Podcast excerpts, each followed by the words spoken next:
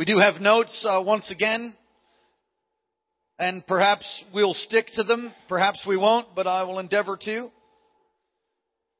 These notes are nearly identical to last week's notes, and um, you can use those to go dig a little deeper if you like, or go preach it to somebody else. I've found over the years, as I was under the ministry of Dr. James Marocco, as he passed out notes in nearly every single message that he did, that I was able to collect a large stack. In fact, I've got volumes of messages that he preached during the years that I was underneath his ministry as God was raising my wife and I up. That these messages, I don't, you know, I don't just do notes because I think it's cute or, or, or popular. In fact, it's popular not to do notes. It's popular to have just some video presentation and I think that can be wonderful as well. But we're flowing in this. I hope that you'll use them, fill the notes in, go preach it to somebody else, go back over it, and uh, you'll find that the word will get deeper down into your heart. That's where you need it. You don't just need head knowledge, people. You need revelation. You need God to plant it in your heart. You need to push it down into your spirit, and uh, it'll change your life. God is calling us to prepare a generation for the returning of the Lord. Now, don't get freaked out by that statement. It's been true ever since He died on a cross and rose again from the grave. We should live with a constant awareness that He could come back really at any minute, any moment. This could be it. And you should plan like He's not coming in your lifetime, but live like He's coming any second. So some of you need to repent right now. But we want to talk about a generation that is going to bring this transition. And we read from Matthew 11, our main text. Jesus highlighted some things here about John the Baptist's ministry that are pretty vital to where we are at. John the Baptist really is a, is a model of being a man or a woman, if you will, who's spiritually violent. The days of lukewarm, apathetic religion are over. God is calling people to go deeper. He's calling people to know Him more, to a greater degree. To walk in intimacy. Intimacy is producing fruitfulness in lives all around the world. John is an interesting guy. Camel hair was his clothing. He ate locusts. Anybody ever had a locust? I had dreams of locusts last night. Falling dead. It was really a sign from the Lord, I believe. I think during my dream I thought about eating one and decided not to. John the Baptist ate them as part of his fast. Some of you like to do that fast. Yeah, I'm going to fast food and eat locusts. Woo! I've had chocolate covered ants. I've had chocolate covered bees. I've never had a locust yet. But I suppose if it's prepared right, I'll try it. At any rate, John the Baptist lived a fasted lifestyle. He was fasted before the Lord and, and, and, and not, not into the, the things of the age. He was in the wilderness declaring, prepare ye the way of the Lord. And Jesus took note of him. And it's some interesting things that he says in scriptures. This is, now this is a review really of last week. Let me talk about the, the text that we just read. Many preachers will preach and you'll read in, in commentaries that John the Baptist had backslidden, basically, if I could put it simply. He had, he had begun to doubt that the Messiah was, that Jesus was the Messiah. Even though he baptized him and a dove came, the Holy Spirit came like a dove and alighted on him. Even though he, he, he prophesied, this is the one who will baptize you with fire. I baptize you with water unto repentance, but he will baptize you with fire. So now he's in prison. He's in prison, in Herod's prison, and it's been taught for years that he's got isolated, he's gotten weird. Proverbs 18 says, "A man who isolates himself rages against all wisdom." It's very true. If you get isolated, you're going to get weird. You're not a part of a church, you're going to get weird. You're not, you don't have healthy relationships with people keeping you accountable, you're going to get weird. That's absolutely true. You can get thinking strange. But Jesus said some things about John the Baptist that, that really refute or vindicate John from being somebody who backslid because he was isolated. So this section that we read, John the Baptist sends two of his disciples. They come to Jesus. They say, hey, Are you, are you the one? John sent us. We're his disciples. We want to know, are you the Christ? Are you the Messiah? Are you the one that he spoke about? Or, or, we, should we look for somebody else? And the response of our hero, Jesus, is he quotes Isaiah 35, verses 5 and 6, and Isaiah 61. He says, Tell John the things that you hear, quote, the blind see, the lame walk, the lepers are cleansed, and the deaf hear. That's Isaiah 35, verse 5 and 6. The dead are raised up, the poor have the gospel preached to them. Isaiah 61, verse 1. He quotes the very scriptures that John the Baptist shared with his people. And then he says this encrypted parable, which I just think they have no idea what it meant. Blessed is he who's not offended because of me. Has anybody ever been offended at God? I have. I have been offended. And there's really two reasons people get offended at God, and these are worth writing down, and they're not in your notes. Two reasons people get offended at God. The first reason is they don't, that he, that he doesn't do what they wanted them to do. He doesn't do what the prophet said that he, that he was going to do, like they thought that he would do it. No, I'm telling you, you can stand before a time tested prophet. He tells you the way that God's going to do it, and God does it differently, and people get offended. You say, what about the prophetic word? I don't know. God uses all things. The second reason people get offended is they get offended because he doesn't do stuff. So they get offended, one, because he, because he, he doesn't do what they thought he was supposed to do. And then they get offended because he doesn't do anything at all in a particular instance. And in this instance, John the Baptist was going to lose his head. He was going to be martyred, and mind you, he's the last Old Testament prophet. Stephen was the first martyr in the New Testament, but here John the Baptist, he's the, he's the last martyr in the Old. Unless you look at Jesus, and he would be the one that transitioned, but he's the Messiah, so I, I, don't know if he really counts. He's the New Testament prophet, he's the, the Old Testament prophet. At any rate, John was going to lose his head, and I think Jesus shared with them, Blessed is he who's not offended because of me. Why would he do that? Because he wasn't going to rescue John, he wasn't going to save him, he wasn't going to deliver him, although he could have easily done it. God could have easily caused Herod's palace to crumble. He could have had an angel show up and deliver him. He wasn't going to do any of that. And so Jesus is before these multitudes, and you see this uh, in verses 7, 8, and 9, and we didn't read that, but we'll look at it now. Jesus is before the multitude, and three times he vindicates him. And he says to the crowd, verse 7, Jesus began to say to the multitudes concerning John, What did you go out into the wilderness to see? A reed shaken by the wind. The slightest wind moves a reed. Think of a blade of grass. It's a reed, really. The slightest breeze moves a blade of grass. So he says to the crowd, John's not back, backslidden. John's not lost his mind.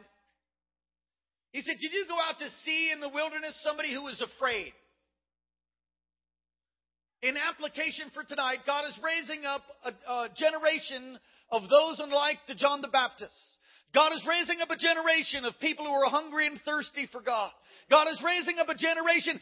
John came on the scene and marked the, the, the appearance of John and the display of the voice of the wilderness, talked about in Malachi and in Isaiah. that his very showing up of the scene and the planet indicated that there was a change in time indicated that there was now one called Jesus or Emmanuel, God with us, that God would step out of time and space and come into the earth. Very significant. It's two times Jesus comes to the planet. Not talking about theophanies, but literally coming. Theophanies, a visible manifestation of God. Not talking about that. I'm talking about literally coming in the flesh. Two times. One is called the first advent when Jesus comes and John the Baptist is a forerunner and proclaims that he's coming and baptizes him. That's the first time. The second time he comes, he's going to part the eastern sky and he's going to ride on out of heaven on a, on a white stallion with King of Kings and Lord of Lords on his thigh, and it's going to be the end. That is the, that is the that is when he rides out and it's over. Everything changes, the millennial reign. And in both occasions, God will raise up a generation. God raised up a John the Baptist And now what God is going to do, He's going to raise up a generation that'll transition to the day of the Lord. Now I don't know if that if we're the last generation. I think we are. Either way, it is your last generation. It's mine because you're going to die, right? Okay, good. And so God is going to raise up people who are not afraid. God is going to raise up people. What did you go out to see with John or reed? God is going to raise up like those on the spirit of Elijah. Those who are not moved by the opinions of man. Those who are not manipulated by the fear of man. Those who are not afraid of the message. And I will tell you, there's going to come an hour and come a day in history when we're going to proclaim Jesus Christ and Him crucified, and it's not going to be popular with the government. It's not going to be popular with people. But we're not in it for popularity. We're in it for truth. We're in it to win it. We are really a generation that needs to declare the truth of the Word of God no matter what comes. So John the Baptist is defended by Jesus, I believe, here. What did you go out to see? A coward. He wasn't afraid of Howard. Uh, of Howard. He wasn't afraid of Herod. I'm sure he wasn't afraid of Howard either. I know you probably didn't know him. Last week we talked about a, a young girl who's shy. And she's pushing her only baby in, in the supermarket. She's so shy she can hardly buy something in the store won't lift her eyes to look at the cashier. She's terrified of talking to anybody. I mean, she's really introverted and shy, and she has her precious little baby. And she's pushing the baby, let's say, across the parking lot. And some freak comes up and grabs the baby carriage, the stroller, and runs for everything he's got. Can I tell you what happened to that cute little shy girl? She ain't cute and she ain't shy anymore. She hunted the boy down and gouged his eyes out, right? Why? Because the revelation is bigger than whatever issue she had on had about shyness and fear of man. And when God becomes big and strong in your life, when the love of God overwhelms you to the point when you just don't really give a flip about what anybody thinks, you're gonna, you're gonna rush an altar or you're gonna witness, you're gonna lay hands on the sick and see them recover. When you encounter God in such a way that that revelation is bigger than whatever fear you have, it will, you'll just do it afraid, as Joyce Meyer says. Because there's something bigger than whatever little thing might want to try to hold you back. John was not a reed. And God is raising up a people that are not reeds.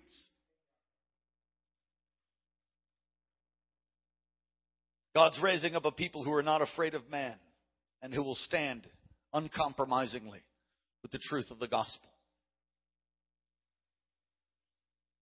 He said, Jesus goes on in verse 8, What did you go see? A man clothed in soft garments those who wear clo- soft clothing, now this is a review from last week. Those who wear, wear soft clothing are not in dungeons. Did you go out to see a, a, pop star? Did you go out to see somebody who was famous? And he was famous, John was for sure, but not because of Hollywood. He was famous not because of the clothes he wore. God's raising up a generation who will not be moved by the things of the world. Not be moved by a celebrity. So, so Jesus vindicating John says, "No, you didn't go see, go out to see somebody who was terrified in a reed. You went out to see not somebody who had soft clothes on." And then he goes on to say in verse 9, What did you go out to see? A prophet? And he says, Yes, more than a prophet. Now, prophets are exciting. The message they bring is a dimension of power. I just love when God reads my mail and just freaks me out. It's never old. It's never old. And you're like, whoa, he's God. Yeah, I know. Yeah, whoo. And you just go, whoa, he's God, because only God could know that. How many of you know what I'm talking about? Sometimes, especially in the office of prophet, that's not a real popular message that comes.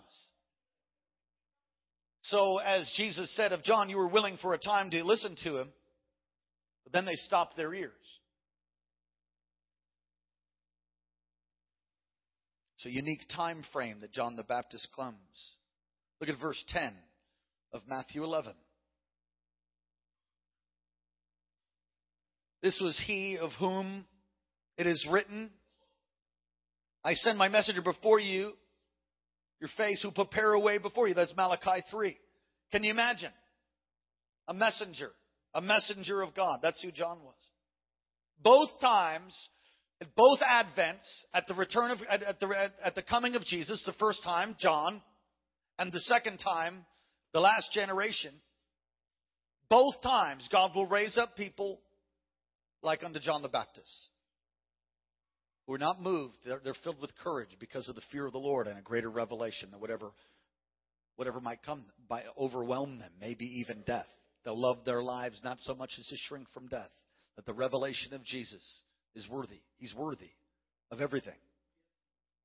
They'll raise up people that are not moved by, by the newest fashion or by the coolest thing or the opinions of somebody else or the accolades of man or the crown or the ring or the robe. He's raising up a generation that's not come for the applause of man, that's not come for the ring or the robe of favor of man. He's raising up a generation that will not compromise, it will stand in holiness and truth. Wow, what an encouraging word, Pastor. Hallelujah. Once you turn to the person on your right and person on your left, say, "Ooh, this is this is fun." Okay, great. I'm glad you guys are encouraged. Both times at the coming of the Lord, He raises up a generation like unto John the Baptist in the spirit of Elijah to prepare the earth, to prepare the planet, to prepare a people who are ready for the coming of the Lord.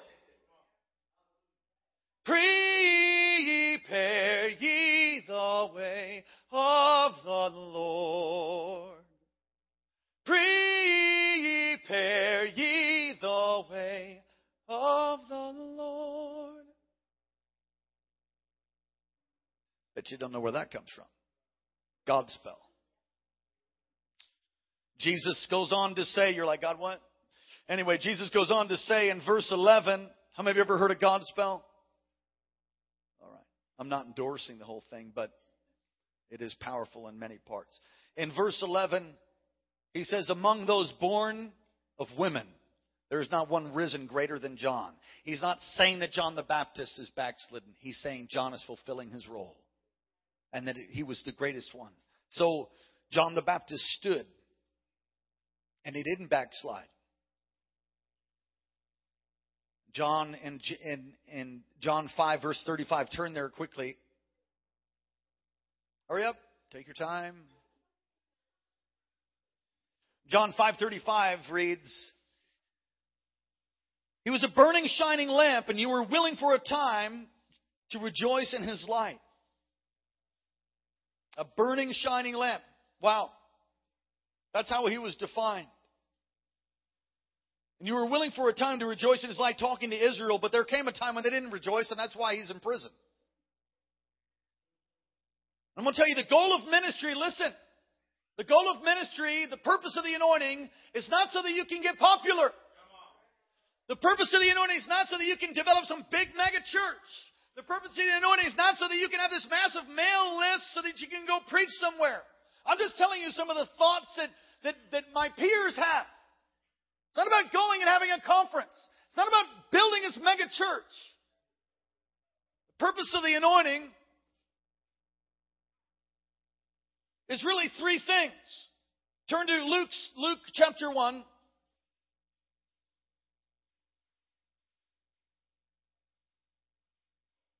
Greatest test for every minister, anointed minister. And what I mean by that is every one of you should be anointed and every one of you should be a minister. To be a marketplace ministry, full-time ministry, in the church, in politics, in the school. And for every one of you ought to see yourself as somebody who's been ordained by God. And every day that you get up, you should say, man, God lives on the inside of me. And when you head off to school or you head off to work or you go back to the slope or you go back to your construction job, your, your, your God's on the inside of your tent. And you're just going to stand up and declare declare the goodness of God, stand and declare the word of the Lord, and you're going to see life and death and, and people choose God. Every one of us are called to be ministers, wherever you are.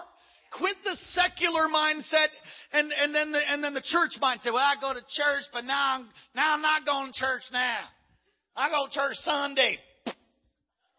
No, I mean, no, your whole life is to be unto the Lord. Come on, work unto the Lord so ever, ever the test for all of us, as the anointing rests on us, is that people will like you, but there comes a time when people don't like you. Are you going to compromise? I'm telling you, homosexuality is a sin. Drunkenness is a sin. These are sins, and we love the sinner, but sin is sin, people. Hello? And there's people that are getting in trouble for that, and if that ever comes our way, well, they're going to still stand and declare the word of the Lord. And I'll tell you how you, how you, how you stay out of trouble. Don't declare it. But then you'll be in trouble later before your Heavenly Father. So which is more important to you? Are you there? Luke 1. Whose eyes are you living before? Who are you living for? Ah! Who are you living for? Whose eyes are you living for? Are you living for your friends? Are you living for popularity? Are you living for money? Are you living before the God of heaven who sees everything that you and I do? Every single thing. And He's a loving God. He's a loving God, but He's looking for people who will be burning, shining lamps in this generation. And He's coming back for a church that's on fire, not for a lukewarm, apathetic church. He's not coming for a church that's half holy. He's coming for a church that really loves Him with complete abandon. And I want to tell you, there is no greater joy than going deep in God. Surely your flesh won't like it, but there comes a place where that really is the least of it. And you'll always have to deal with your flesh until it's over. Luke 1, verse 15. Turn there.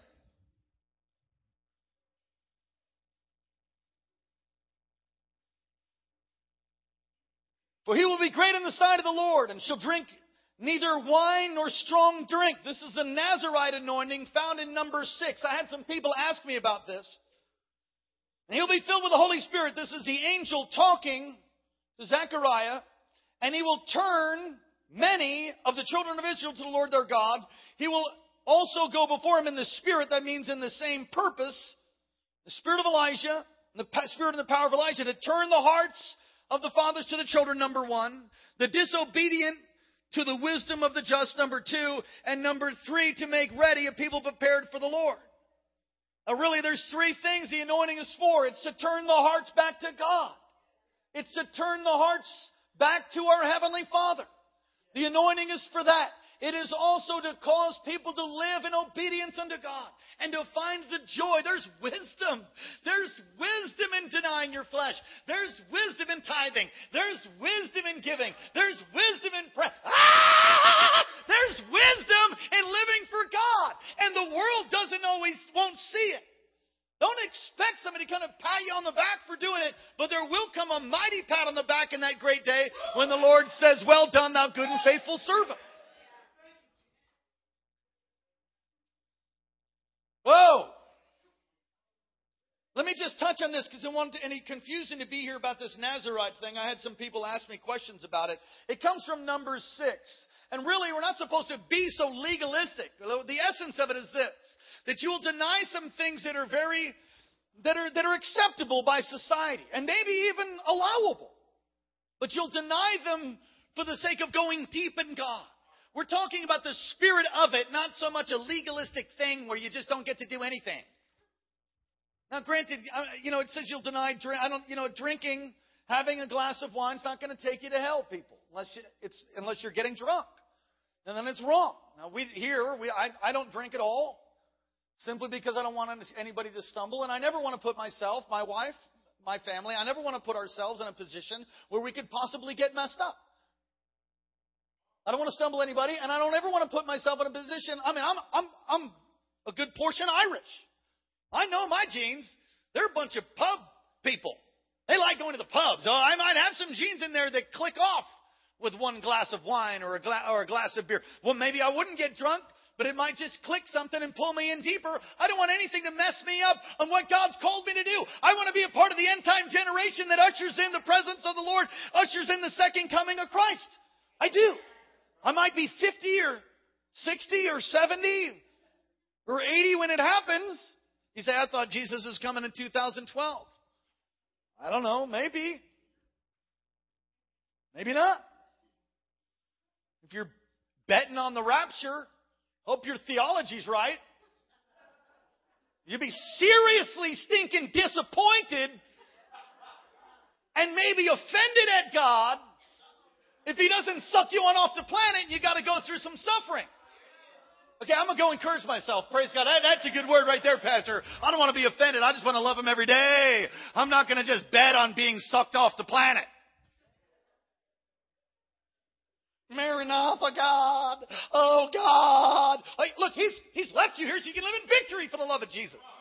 He's left you here so you can be a display, a burning, shining light. Somebody who's a dispenser of the glory of God. He's left you here so that you can be like unto John the Baptist in the spirit and the power of Elijah.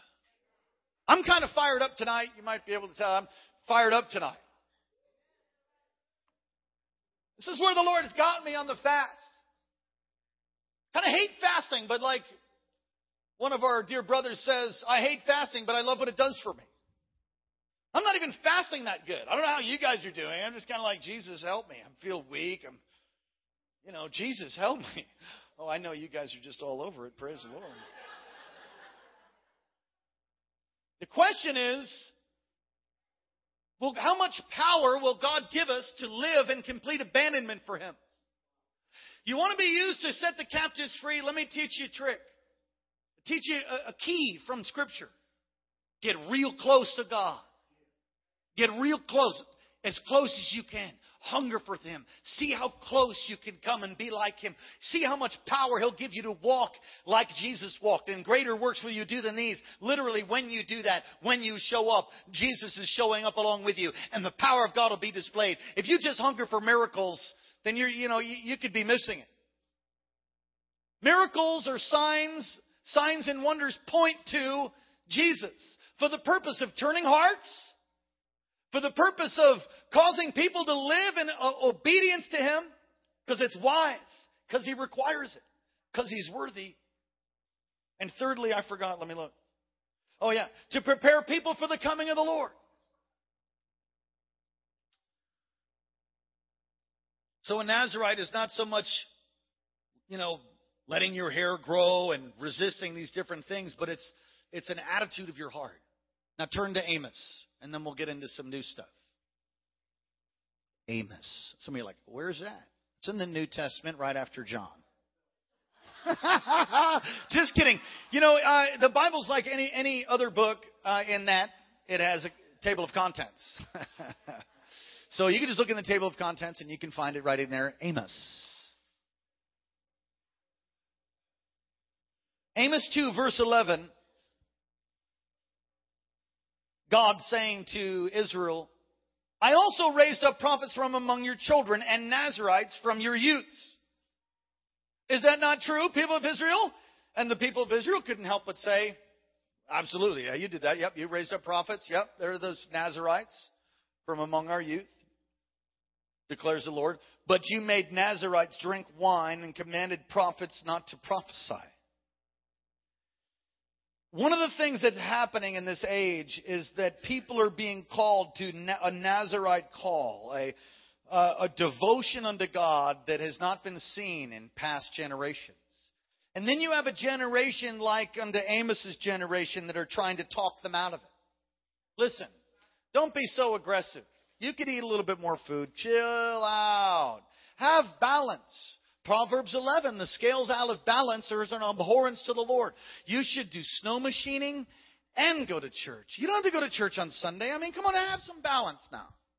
Now, I know there's legalism, and if you're legalistic, then you need to repent. But there is a place of devotion. And I tell you what happened to my wife and I. I didn't really understand it even till even till now, Karen.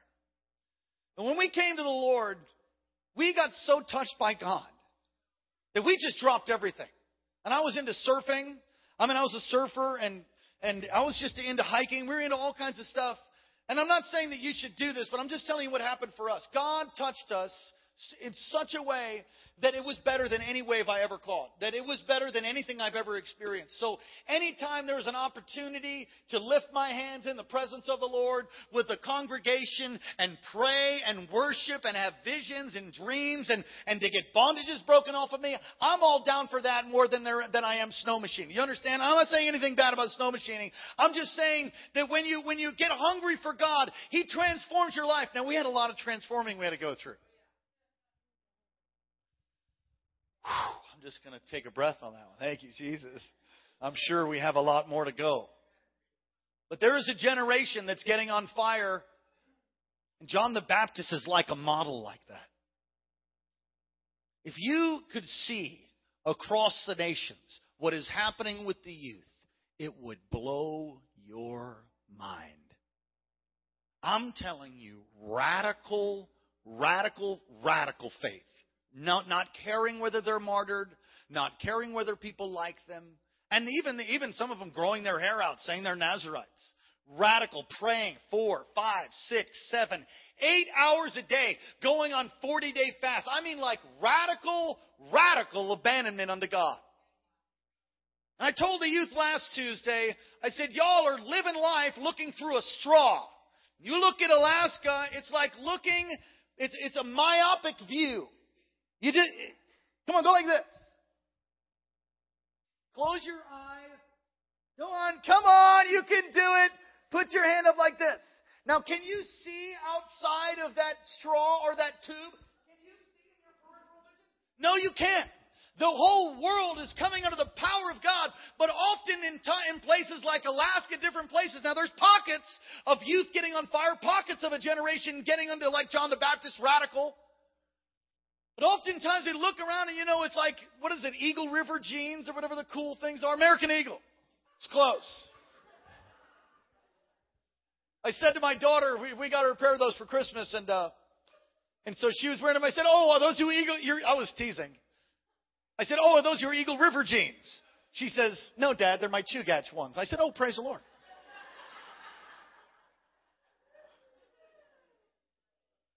Don't try to talk somebody out of radical dedication. Now, I might be only speaking, there only might be four or five people that'll catch the spirit of what I'm saying, but God is causing a generation to be really hungry, radical. You won't be necessarily popular with people, but you'll be popular with God. And His power will come upon you, and you will be a, a person that brings change. And perhaps it is that God is going to use us in radical ways to even usher in the coming of the Lord. And we should think that way anyway. Never mind the sign of the times, which are everywhere. We stand literally on the precipice of when God could roll up time like a scroll and it could be all over. Are you ready for that? This could be the night that He returns. Are you ready? I almost sound like an evangelist. But I mean it. All right. Jesus introduced two new ideas and The two new ideas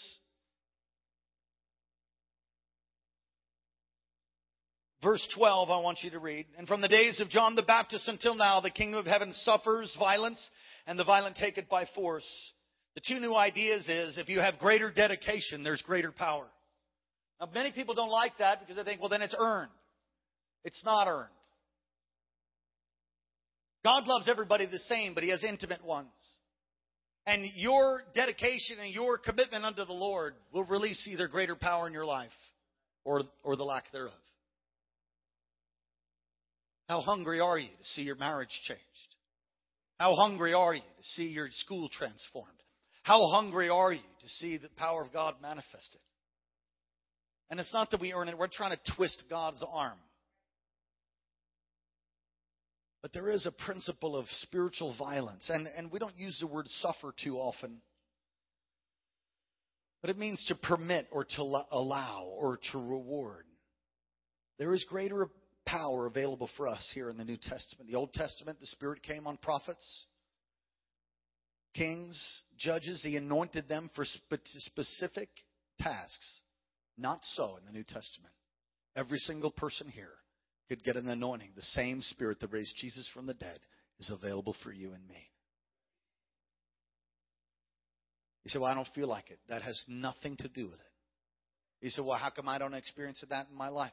How hungry are you? God's not obligated to uh, God is not obligated to release fresh fire to you. He spoke in parables to release truth to those who are hungry, not casual observers.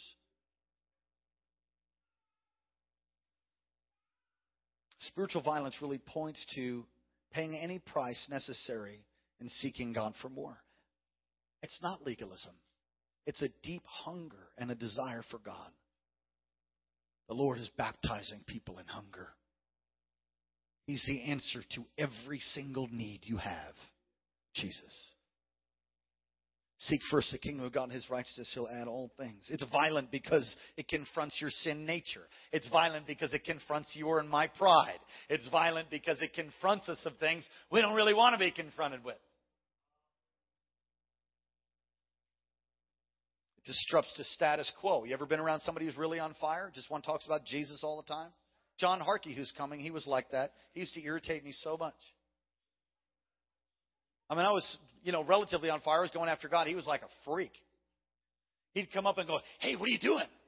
I mean, we, we came up the same time in the same church. He'll be here two weekends from now. Not next week, but the weekend after. A tremendous prophet travels the world. Don't miss his meetings. Some pop, some last night. I talked to him today. Last night, somebody just popped right out of a wheelchair and began walking around. They had, and they it was one of those one of those driving ones, and they had to pack it up and they put it in the car.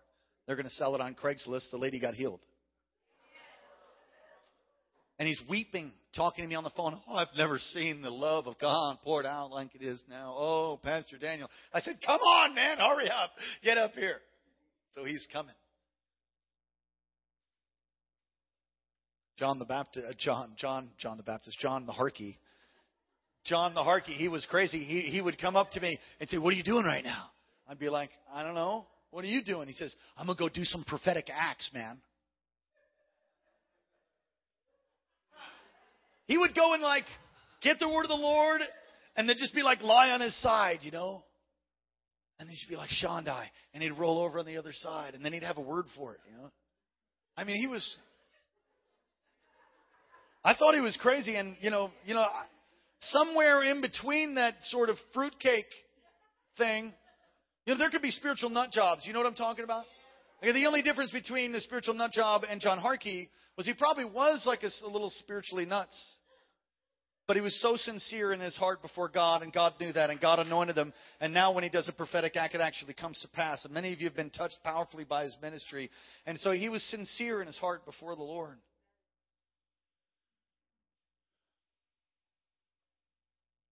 Jesus, Jesus connected spiritual violence with John the Baptist. The measure of John's greatness was not in the number of people he impacted.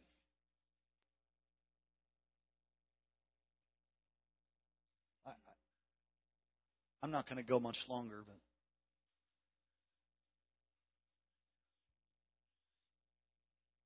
so oftentimes, let me just tell you about my, my world. So oftentimes, pastors relate themselves or their identity is tied to the size of the church that they have or the impact that they're having in the nations.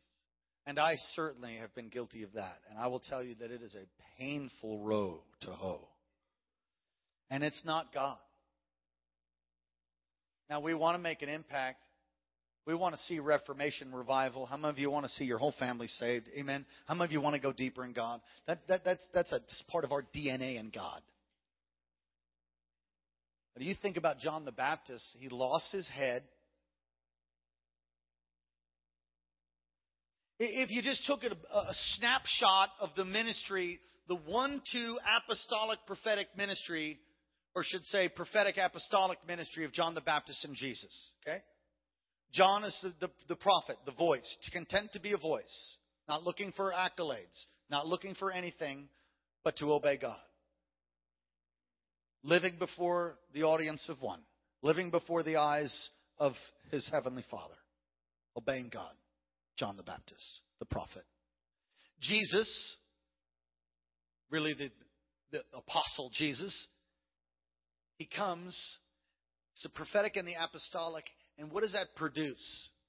It produces a prayer meeting of 120 people. Now, if you just took a look at that and just said, two lives. One guy died. Okay, he got up again. The other guy lost his head. And they have a one meeting where there's 120 people.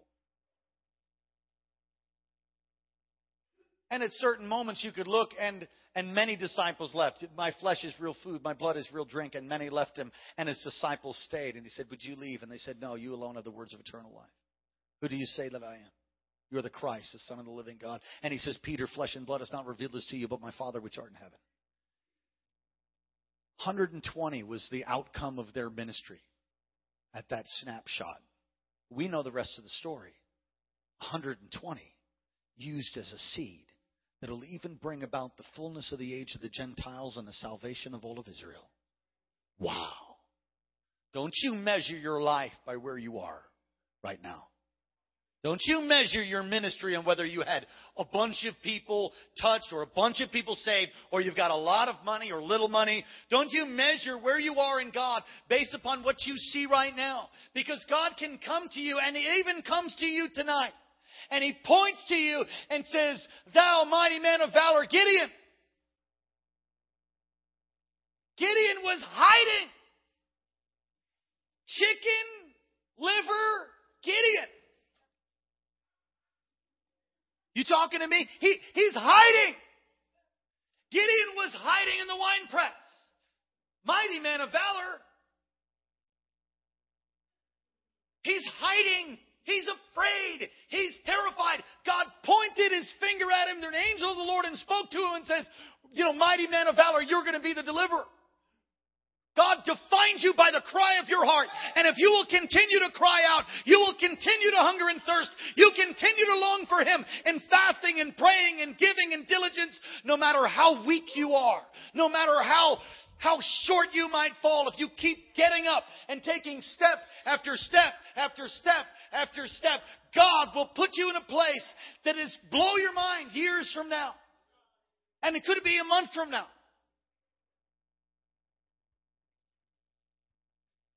Micah, would you come, please? You got to contend for the fullness of what God has. Watch out that you don't believe some lie about where you're supposed to be in God. Raise the bar. Our youth group is shrinking at a phenomenal rate. You know why it's shrinking? Because we're set a standard. We're saying this is it right here and we're going for it. And we're going to make leaders and we're going to pour into them. And our folks are like, that's a little bit too much for me. That's okay. Because even if it withers down to five kids, we have five kids that we're going to disciple to be world changers and generals in the army of God, and they're going to multiply themselves. Five will become ten, ten will become twenty, and we'll be. We just got to hold the standard and let God come and bring the increase. All right, I told Pastor Vince I was going to preach on this, so I got to skip over some stuff and get right to it. All right? Matthew 11, look at verse 16. I'm skipping over a bunch of stuff. Oh, that's good right there, too. Oh, Shondai.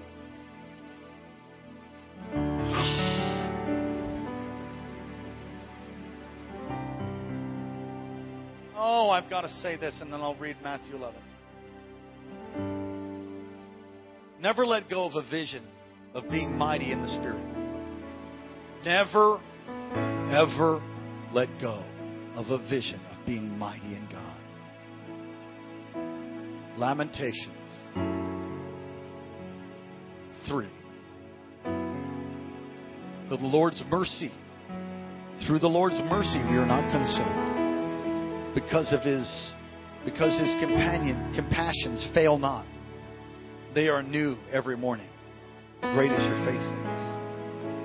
Through the Lord's mercies we are not consumed because his compassions fail not. They are new every morning. You could start your new life in seeking God today.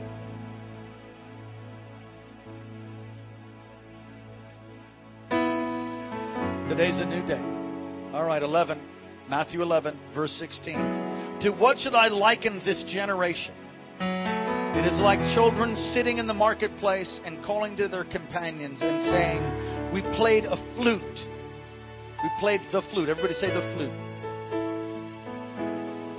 For you, and you did not dance. We mourned to you, and you did not lament. The flute is a picture of really a wedding. We are living in a paradox of two things happening at once a wooing and a drawing the love of God. And at the same time, understand what comes. Judgment and blessing are in, both in the hand of God. And when He calls, it's a wedding song. And the, the bride of Christ, we're, we're being wooed to Him. But there is also a dirge.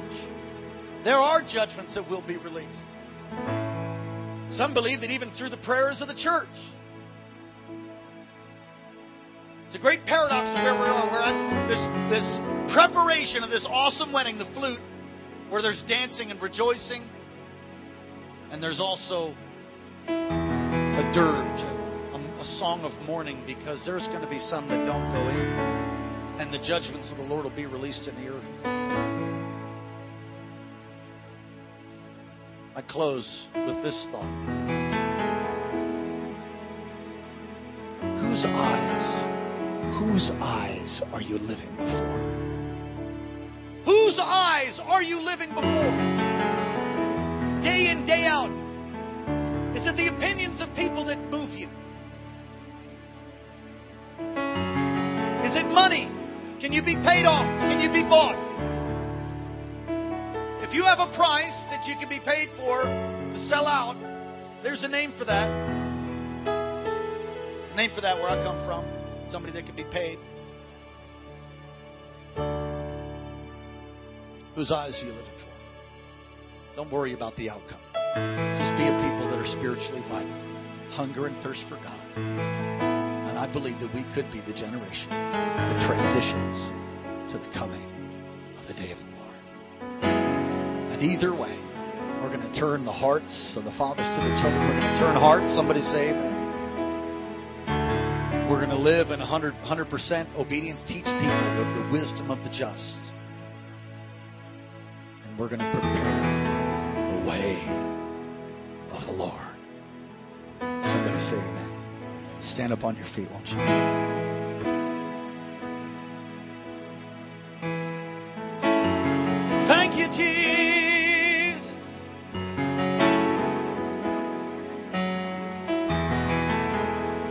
I got to just share just one more point. That in doing that, you might find yourself suffering reproach. Not everybody's going to like you. You'll have religious people that just think you've lost your mind.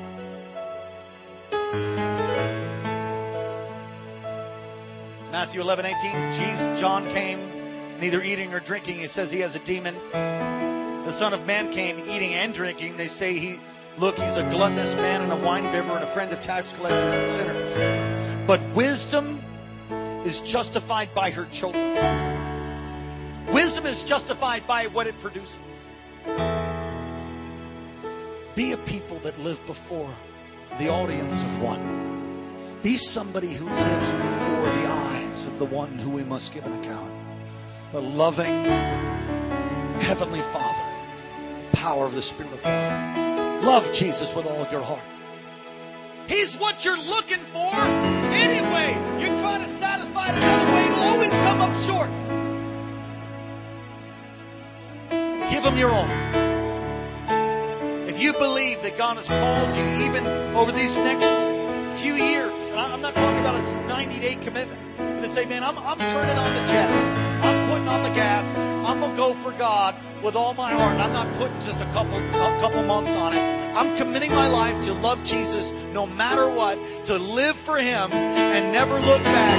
I'm going to go for it. I'm going to be a, a, lover of God and I'm going to love men and I'm going to deny myself and I'm going to pick up my cross. I'm going to live in complete abandon. I'm going to seek God for how much power He's going to release into my life to love Him more. If you feel like that's you're supposed to be part of that generation, come to the front.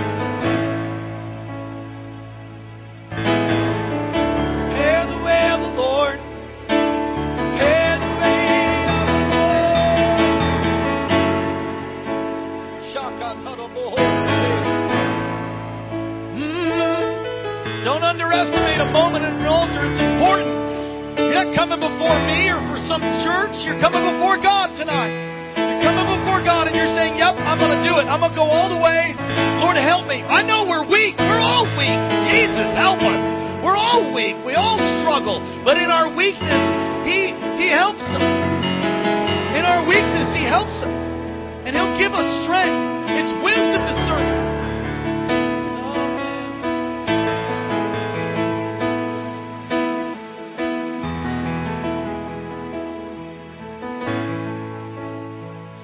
y'all just seek Him for a moment?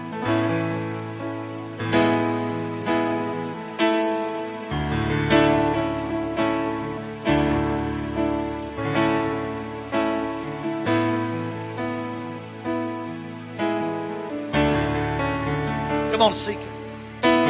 Whose eyes are you living before? If you're living before another another's eyes, then just repent and change. So that when He comes, the day of His appearance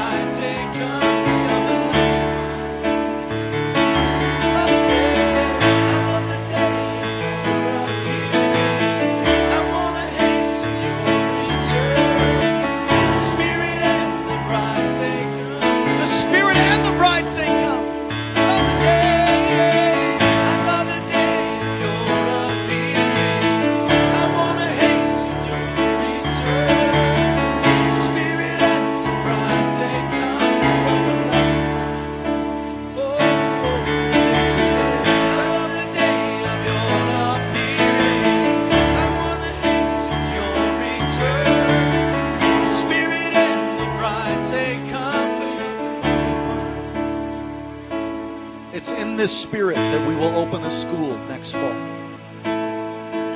It's in this spirit that we will open a school to train and release and to raise up people, to raise up a house of prayer, to raise up pastors, evangelists, and teachers. It's time. If you got a song, it's time to sing it. If you got a gift, it's time to use it. I mean, come on.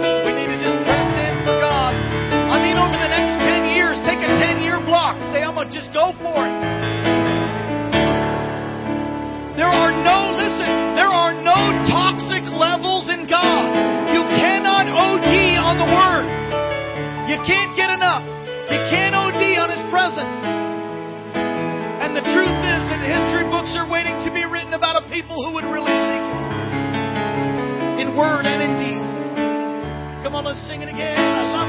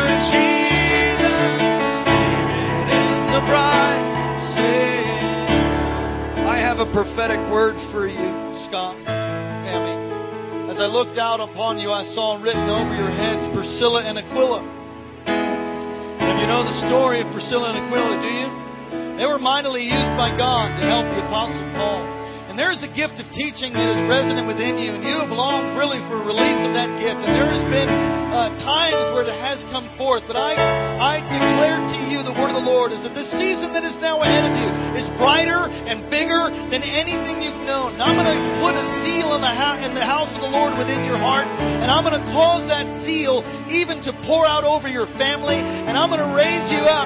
Oh, hallelujah. I'm going to raise you up, says God. It's time. All that you've been and all that you've gone through, even for this day that you're living in now. So don't despise the day of small things. You've put your hand to the plow and you've kept your heart from offense. The Lord says, Now I'm going to use you in a miraculous way. It will boggle the minds of those that know you, and it'll be because you're just broken and hungry and available and teachable. And as you do that, God says, I'm going to raise up people underneath you. Powerful teaching anointing that's upon your life. I just release that word in Jesus' name. You receive it? Amen. Praise God. Come on, somebody say hallelujah. Come on, just one more time. Lift your voice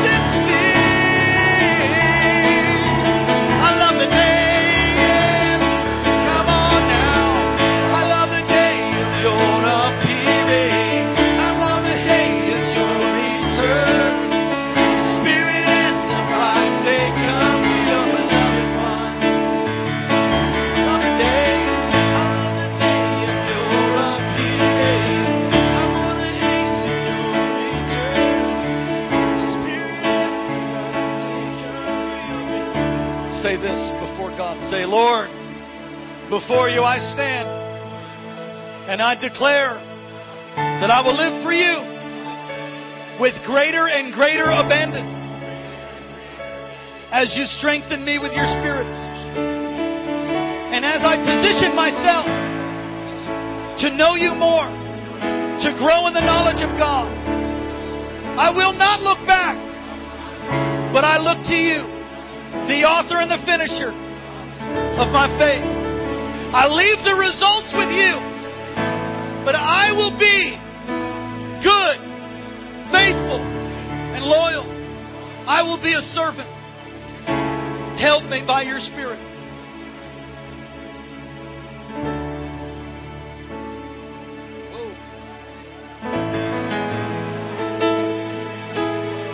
Felt a wave right there. I just like the Lord said, Amen. He heard you. Hallelujah. Come on, put your hands together for Jesus.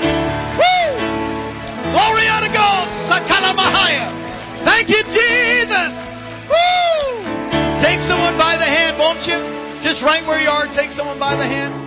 My goodness. Hey, hey. Let's pray for each other. Pray for the person on your right, person on your left. Heavenly Father, thank you for what you've done tonight.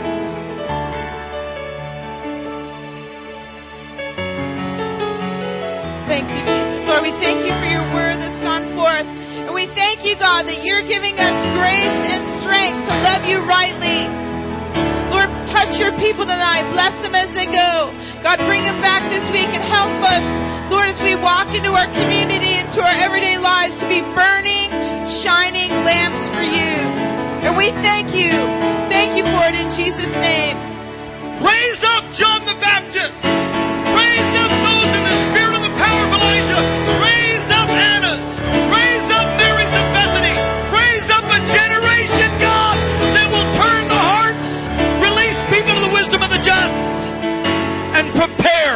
A people for the coming of the day of the Lord.